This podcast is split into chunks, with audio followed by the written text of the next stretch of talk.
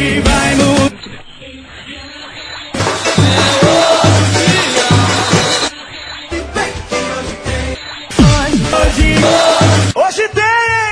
Olá galera, começando um Hoje Tem especial, um Hoje Tem sobre a Copa Sul-Americana, final nessa quinta-feira. O esporte abre o duelo contra o Júnior Barranquilha pela quarta de final da competição, uma experiência inédita para o clube pernambucano.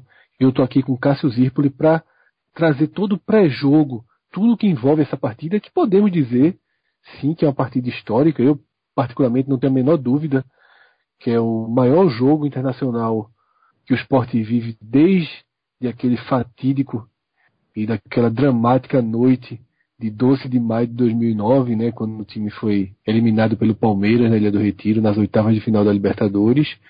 Como antes também não havia nenhum grande confronto internacional eliminatório como que o esporte vive nessa quinta-feira, a gente pode, sem muito medo de estar sendo exagerado, tratar como o segundo jogo internacional mais importante da história do clube. É isso, Cássio. Esse jogo tem uma dimensão que a gente pode ranquear dessa forma. É mais ou menos nesse esporte aí. É, eu vi até gente dizendo que seria um jogo maior pela fase. Aí eu não acho que que, que ainda base não. Tipo, a semifinal da Sul-Americana eu acho que já, já vale mais do que oitavas da Libertadores. Mas pela atmosfera do que era aquele, aquele jogo e aquela campanha que o Sport tinha feito, né? o Sport liderou o grupo da morte, um grupo dificílimo, e acabou de pegar justamente um time do próprio grupo na, na fase seguinte, o que acabou se tornando um, fatal para o esporte. Mas é, e, e, agora chegar depois de, dessa, de chegar nas quartas de final, ainda tem outra, outra coisa que engrandece essa campanha, em, em tese, né? Porque foi nessa quinta participação seguida e o esporte fez várias campanhas ruins nesse tempo. Tentou em alguns anos, tratou como prioridade a Sul-Americana, como 2014, por exemplo, onde o time é, pegou a vaga via Copa do Nordeste, fazia uma campanha segura no brasileiro e foi jogar com Vitória da Bahia na fase nacional, que na época correspondia a uma fase antes das oitavas, e perdeu lá e low do time reserva do Vitória. Foi um fiasco. E foi eliminado pelo Santa Cruz também, dois jogos na Arena Pernambuco, mas assim, também chegou outras vezes às oitavas de final, e sempre parando nos estrangeiros, o que já virava um grande temor. O Sport pega um time, tira os brasileiros e não passa dos estrangeiros. E assim, ele foi, e, essa campanha agora, ela foi, foi, o Sport foi tirando vários desses fantasmas, né? Primeiro, se, eh, se classificou em Montevideo, assim, embora tenha ido muito mal nos três jogos de volta, o esporte foi muito bem nos três jogos de ida, tanto é que conseguiu, no final das contas, é, avançar. Mas é, se classificou em Montevideo, se classificou em Buenos Aires, eliminou a Ponte Preta na, na, nas oitavas e, e, chega nesse momento, a primeira vez um clube do Nordeste, do Nordeste chega a essa fase, um momento onde, por exemplo, você aqui para o Recife, é, o jogo da Globo, o jogo da TV aberta, foi a Copa Sul-Americana. Claro que, a, embora o Grêmio estivesse jogando ao mesmo tempo na Libertadores, é, a semifinal, uma vitória espetacular por 3 a 0 lá no Equador. Mas o fato de ter o Flamengo, a gente sabe que tem um peso muito grande, era um Fla-Flu. Mas por outro lado, pro, pelo viés do esporte, embora o jogo do Grêmio fosse muito mais interessante e no final o jogo foi até melhor, mas eu, eu assisti o Fla-Flu justamente pela relação de você estar tá envolvido na competição. Você está jogando as quartas de final, você vai jogar lá, mas querendo ou não, se você passar dessa fase, você pega o vencedor de Flamengo e Fluminense. Então, assim, ó, é, analisando os, os, os, possíveis adversários, quem está jogando melhor, quem está na fase boa, você como é a atmosfera dos times. Então, essa é, é, esse tipo de atmosfera que, que essas competições internacionais é, conseguem impor, na Sul-Americana demora mais para acontecer em relação à Libertadores. A Libertadores já acontece já, se você na pré-Libertadores você já tem isso. Mas a Sul-Americana demora, finalmente o esporte vai ter. Tanto é que a expectativa é de um público muito bom. Começou, embora tenha, começado arrastado, mas teve o primeiro dia de venda com 6 mil, o segundo já foi para 12 mil, o esporte manteve é, a promoção, então deve ser, deve ser um, um, público perto da casa de 20 mil pessoas, com uma atmosfera de pressão muito grande. E detalhe, vai ser o único jogo do Brasil nesse momento. Ou seja, vai passar para o país inteiro. Tem vários, ou seja, são várias nuances que fazem é, para os jogadores do esporte também, claro, visibilidade, querendo ou não, é o mercado para eles, de transformar nesse, nesse sim um, um, dos, um dos grandes jogos da história do esporte e o segundo jogo internacional mais importante até o momento. então, antes da gente começar a focar efetivamente no jogo dessa quinta-feira, é, os confrontos das quartas de final já, já foram abertos, né? Os outros três duelos, uhum. as outras três séries foram abertas, todos os jogos de ida já aconteceram. E eu diria que dois estão plenamente abertos e um completamente definido. Eu queria que a gente começasse por esse jogo que está plenamente definido. Afinal, nessa quarta-feira, em Assunção, o Nacional do Paraguai foi goleado pelo Independiente, né, da Argentina. E aí não tem, não tem volta, né, Cássio? 4 a 1 Você levar esse, esse resultado para defender em Avejaneira. É. Detalhe, esse Nacional do Paraguai, é um, embora seja um clube pequeno, sem torcida lá no Paraguai, tem alguns títulos nacionais, mas é um, um clube sem torcida, é um clube considerado o segundo clube de muitos paraguaios. É aquele Nacional, pelo menos o clube, não o time, claro, que foi vice-campeão da Libertadores perdendo para o São Lourenço. Então, assim, de vez em quando, é, quando você está fora dos torneios internacionais, isso você vai ver, de repente você se pega com um clube que você acha que é pequeno, ele tem muito, muito mais tradição do que você. É, e nesse caso do, do, do Nacional é, é, um, é um bem claro desse tipo. E o que é curioso dessa, desse jogo quase definido, Fred, é que vislumbrando lá para o futuro, querendo ou não, se a gente está falando isso aqui hoje, tem Sul-Americano, tá falando, se o esporte tira o Júnior Barranquilha, se tira o time do Rio de Janeiro na semifinal, enfim, se chega à final, a única possibilidade desse de fora era justamente essa. O que, o que fica nesse momento é, pré-estabelecido que, em caso de uma distante, mas ainda possível, final, o esporte decidiria o segundo jogo fora do Brasil.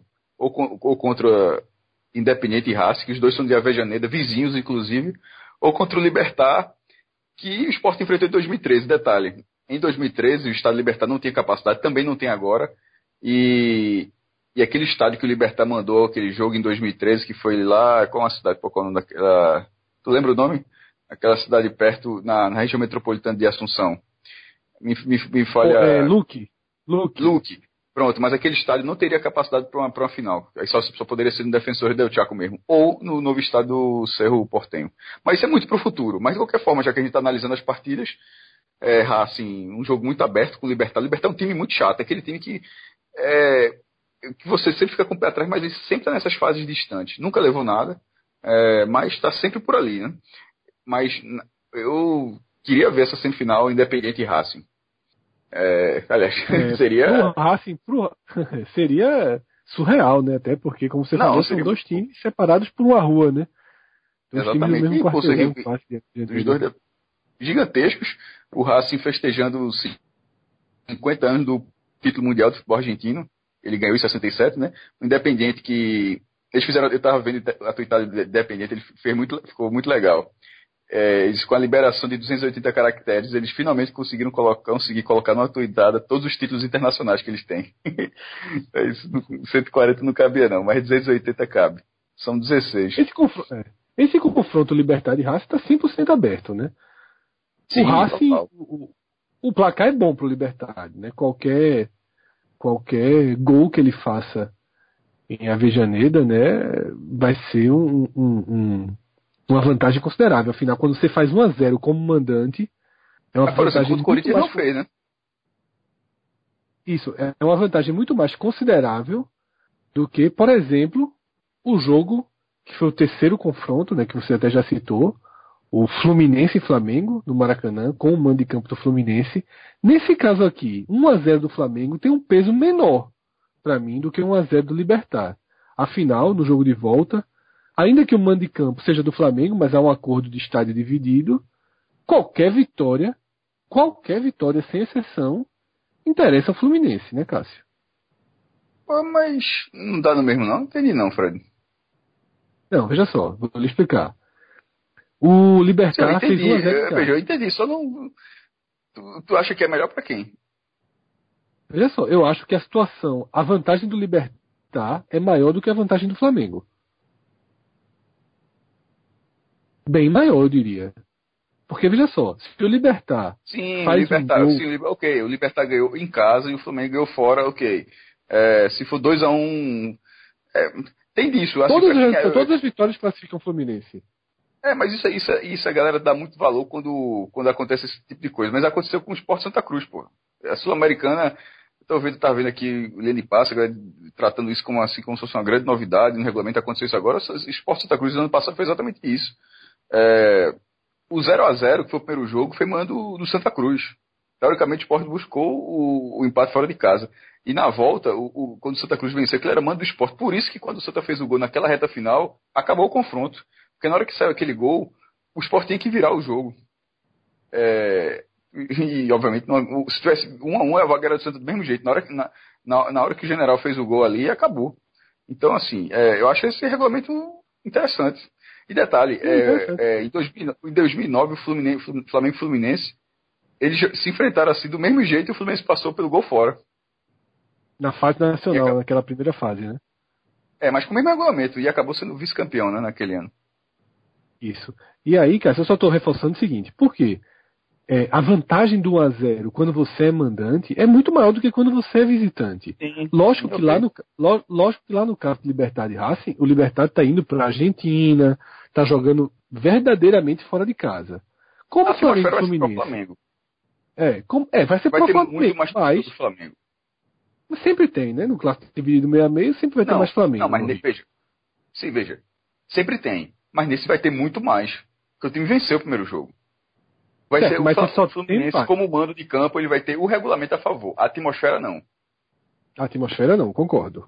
Mas também não chega a ser uma atmosfera completamente invertida, como vai ser o caso do Libertar. Né? Por isso que eu acho que dos três confrontos eu fosse escalonar, obviamente o do Independente está resolvido, os outros dois estão 100% abertos, mas para mim o Libertar está com um pezinho a mais do que o Flamengo. Sem considerar aqui, eu estou considerando só números, sem considerar é, a condição técnica, porque o Flamengo é mais time que o Fluminense. Foi um clássico, para mim, ruim, inclusive. Assisti também o jogo, achei um clássico ruim. O que talvez seja até um alento para o esporte também. Porque o Flamengo, apesar de ter um dos maiores elencos do país, um elenco que. E nesse vale joga milhões, completo, né? Ao contrário da Copa do joga Brasil. completo, ao contrário da Copa, e perfeito, ao contrário da Copa do Brasil. Porém, um time que não encaixou na temporada. E além disso, além de não ter encaixado, me parece que nem já teve um momento melhor. Não, nem o esporte. Por isso que eu falei de alento.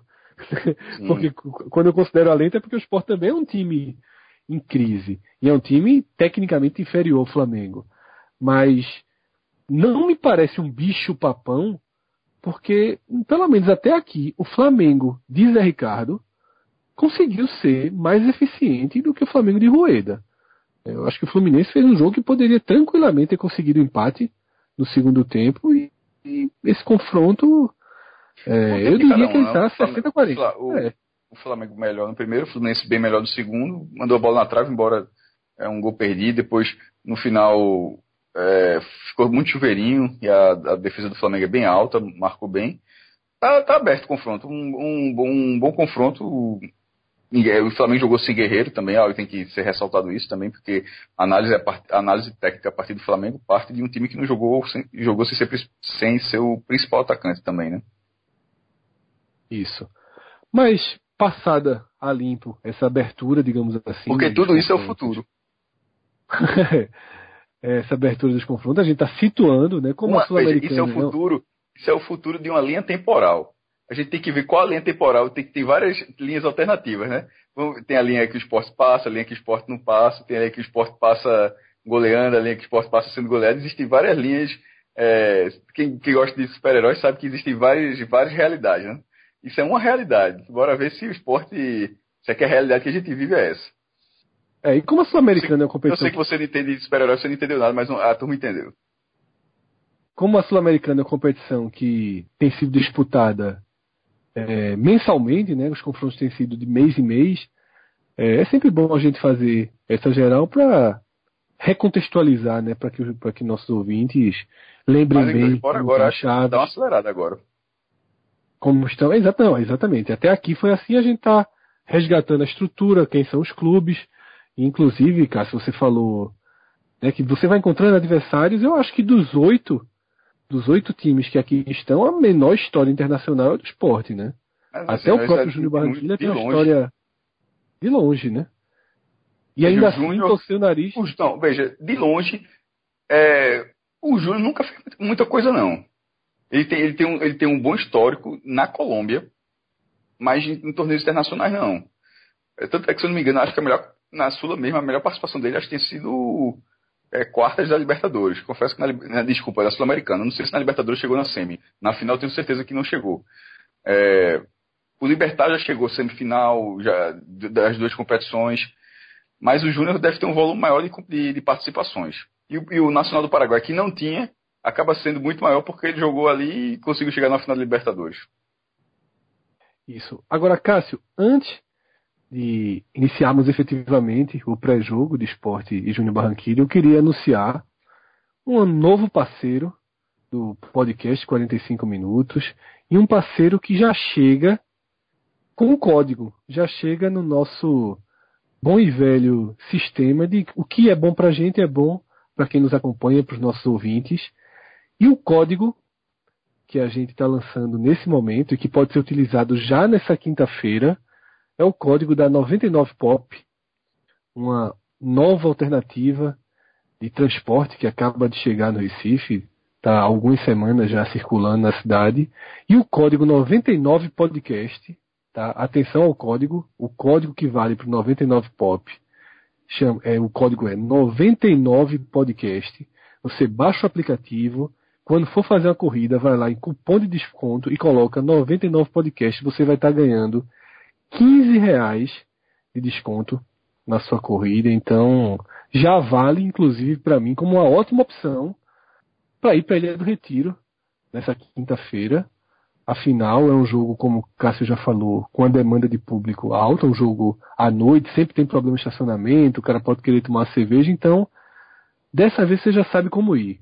Utiliza nosso novo código 99podcast lá no aplicativo do 99pop sua ida e sua volta vai estar garantida com conforto, com uma forma de transporte alternativa, né, que já está completamente consolidada nas grandes cidades do, do mundo, né, aqui todo mundo também já está acostumado a usar essa forma de transporte. E agora com a 99 que era já uma marca muito conhecida como táxi também entra e agora tem esse braço dela que é o 99 Pop, você pede da mesma forma que você utiliza o Uber. Então, sejam muito bem-vindos ao podcast, esse nosso novo parceiro, e certamente nosso público vai conseguir, conseguir usufruir um pouquinho como usufruiu no Village, como já usufruiu na loja do torcedor um tempo atrás, como Shine Box. Então, é um, não é o código podcast 45, tem que sempre lembrar disso, o código é 99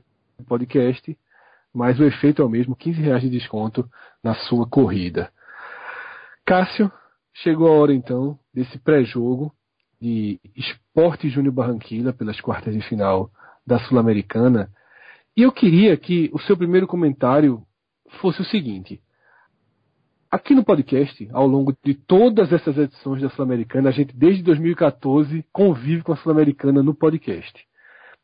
E sempre fomos é, defensores árduos e que a competição deveria ser tratada com prioridade.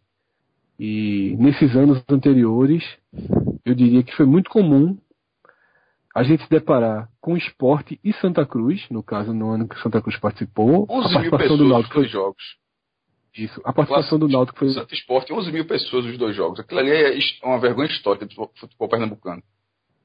É, a, com o Náutico foi pré-podcast, mas também valeria, porque a gente já falava isso no Twitter.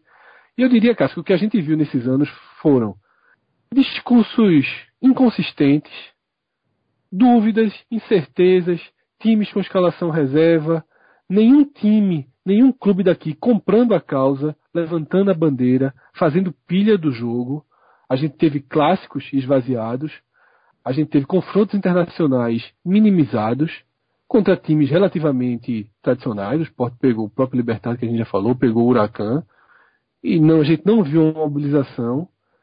E agora, essa semana, enfim, há uma mobilização. Né? Nessa, nessa própria campanha do esporte, já passou por Danúbio, já passou, já passou por, pelo Arsenal, mas vale antes, antes tarde do que nunca, né, Cássio? Finalmente o esporte vive a Sul-Americana, vive nesses últimos dois dias e viverá nessa quinta-feira e possivelmente até a próxima semana, caso se classifique, vai estender isso. Mas vive a Sul-Americana como ela merece.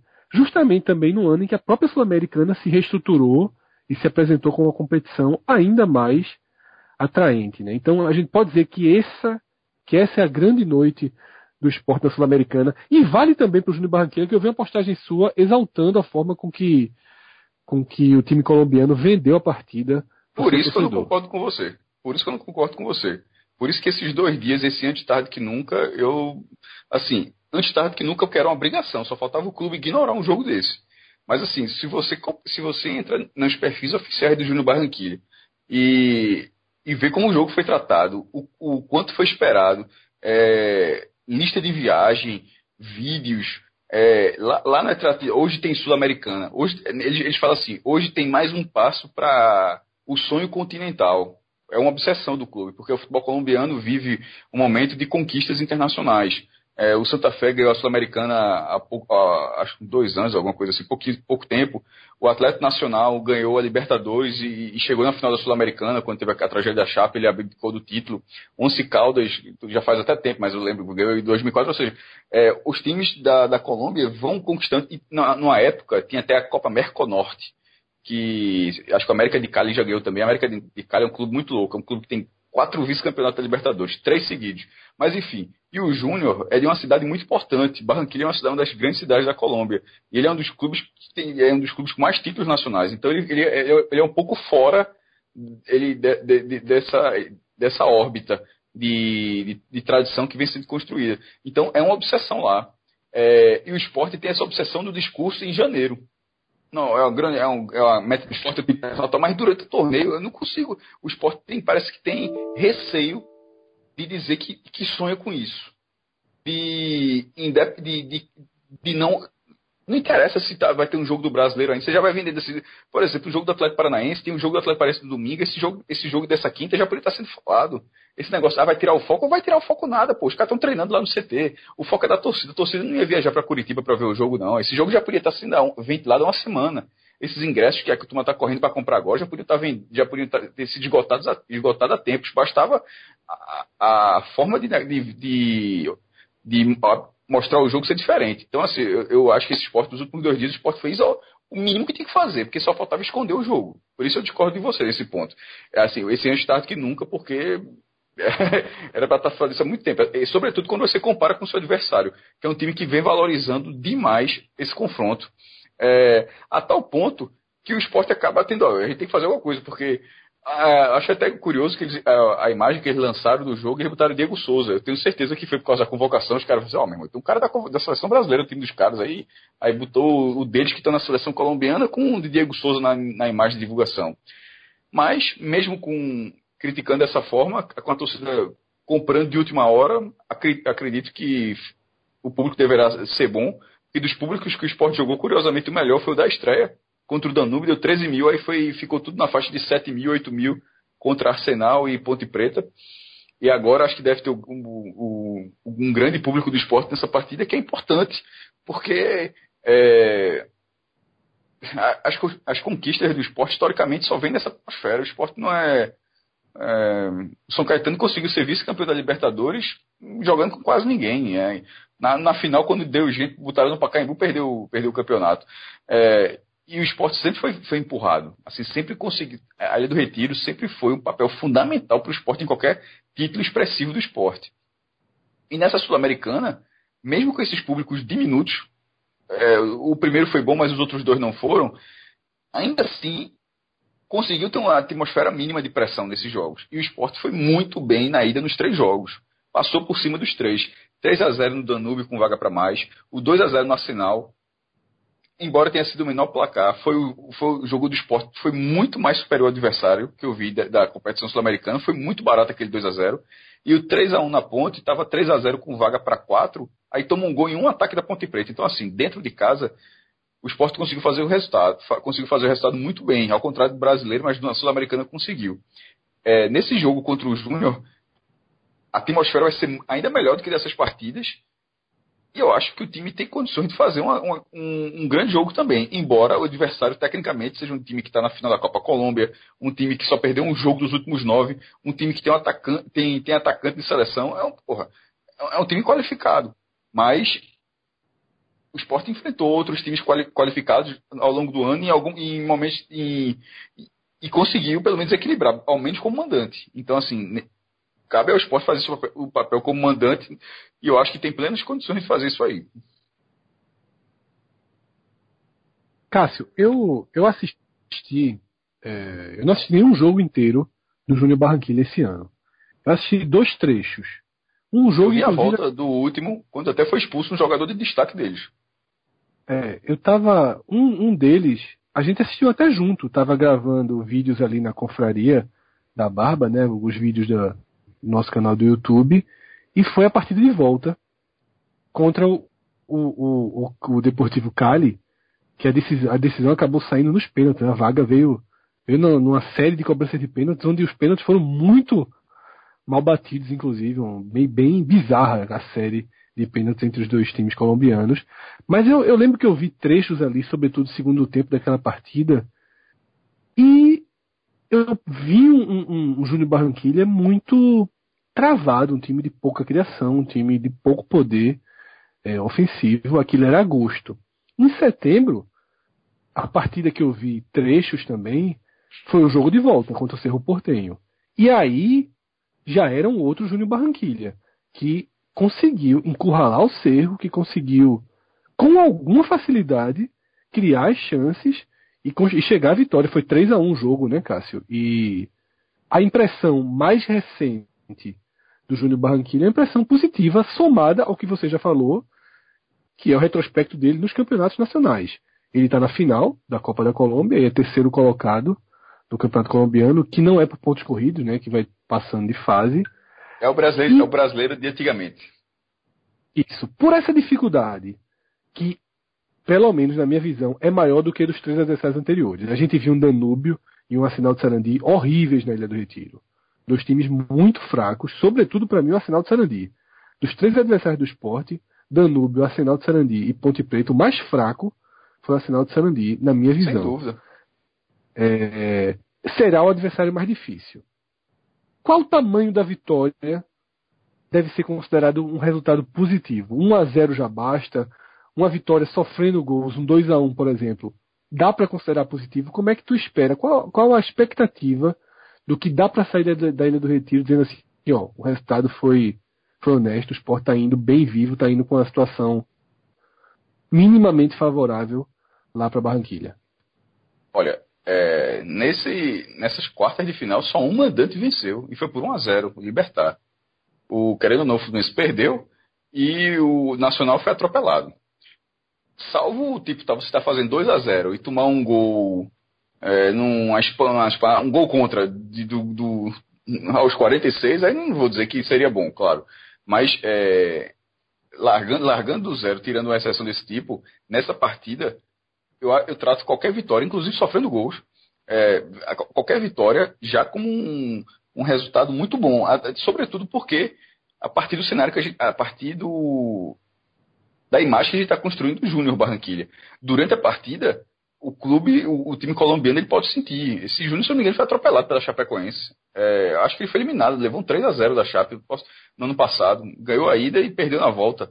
É, durante, aí durante, durante o jogo a gente faz, outras, faz outra análise, assim, mas essa análise prévia, a princípio, qualquer vitória eu acharia interessante. Porque nenhum, nem, ninguém, nenhum mandante teve essa, nenhum mandante teve um grande resultado.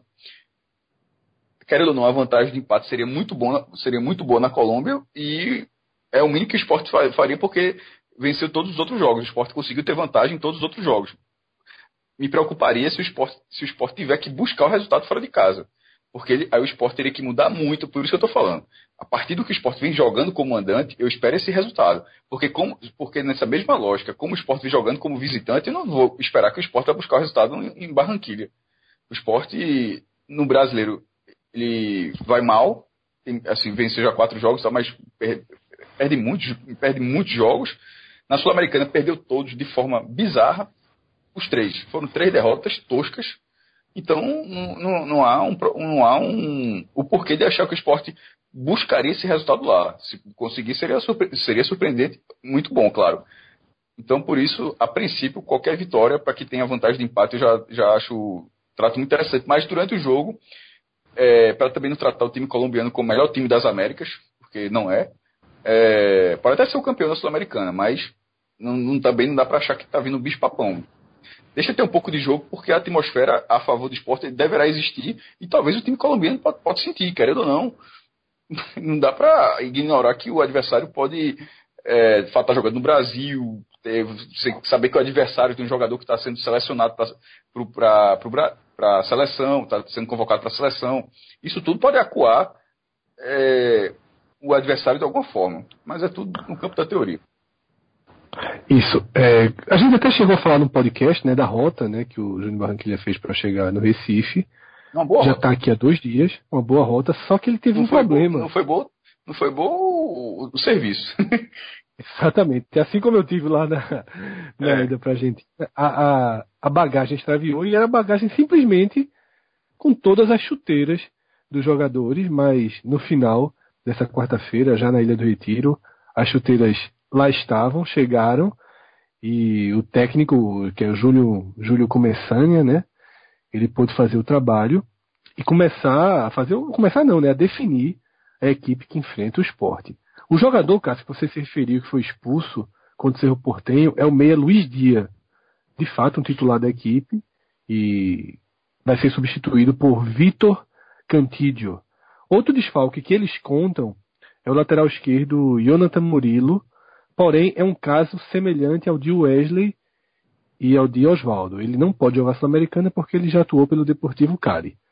Então, a provável escalação do time colombiano vai ser Vieira no gol, Gonzalez lateral direito, Ávila Pérez, Ávila e Pérez, a dupla de zaga, e Gutierrez na lateral esquerda. O meio de campo é um, é um 4-4-2 clássico, o time o time vai se apresentar. O meio de campo traz Cantídio, Narvaez, Barreira e Ovelar.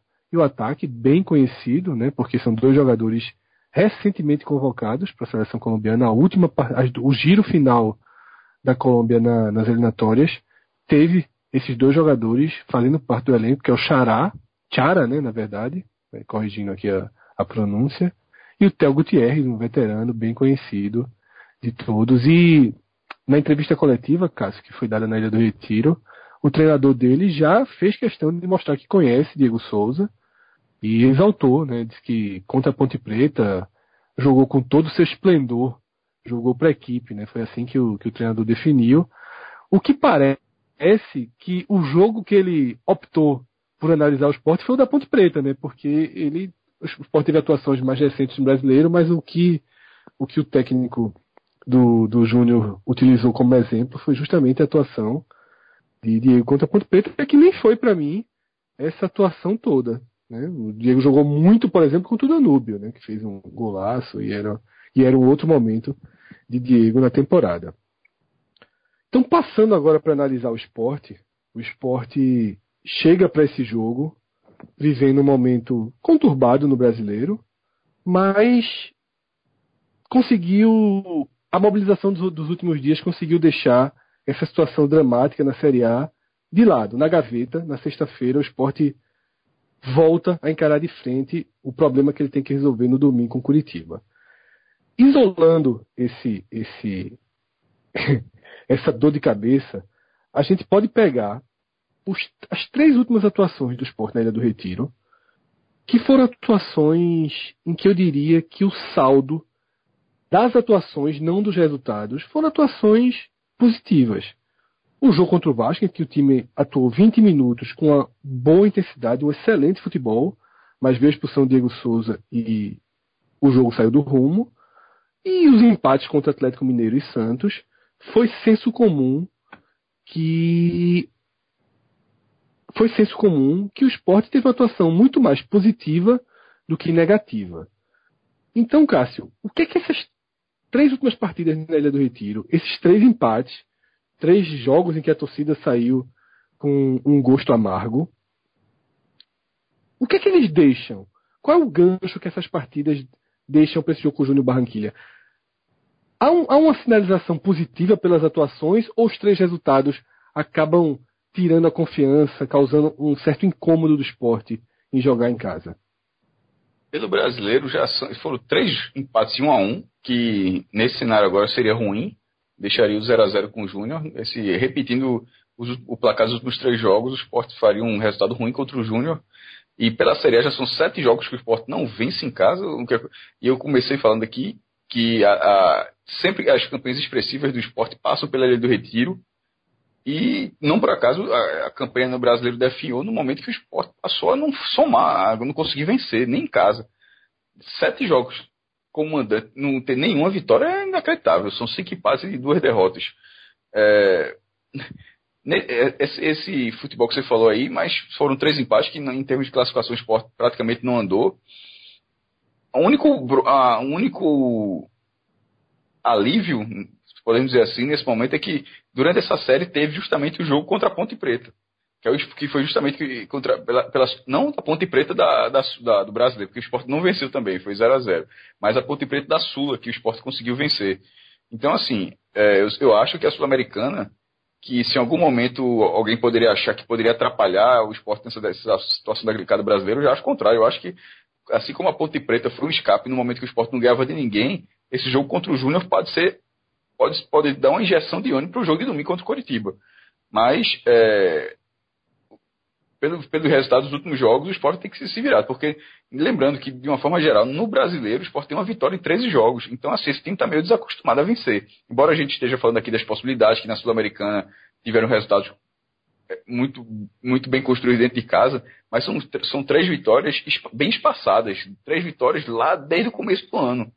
Nesse recorte recente, nos últimos 13 jogos seguidos pelo brasileiro, meu amigo, só uma vitória, o time tem que dar um, um algo mais aí para obter um resultado bom contra o Barranquilla.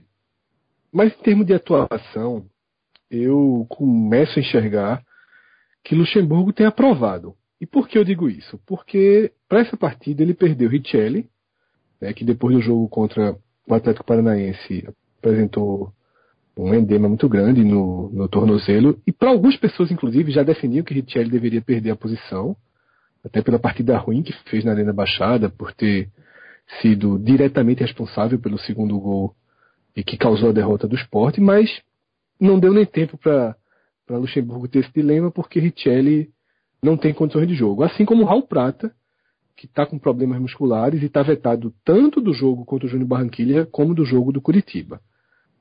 O substituto de Raul Prata, todo mundo sabe, é natural, é Samuel Xavier, é um substituto imediato.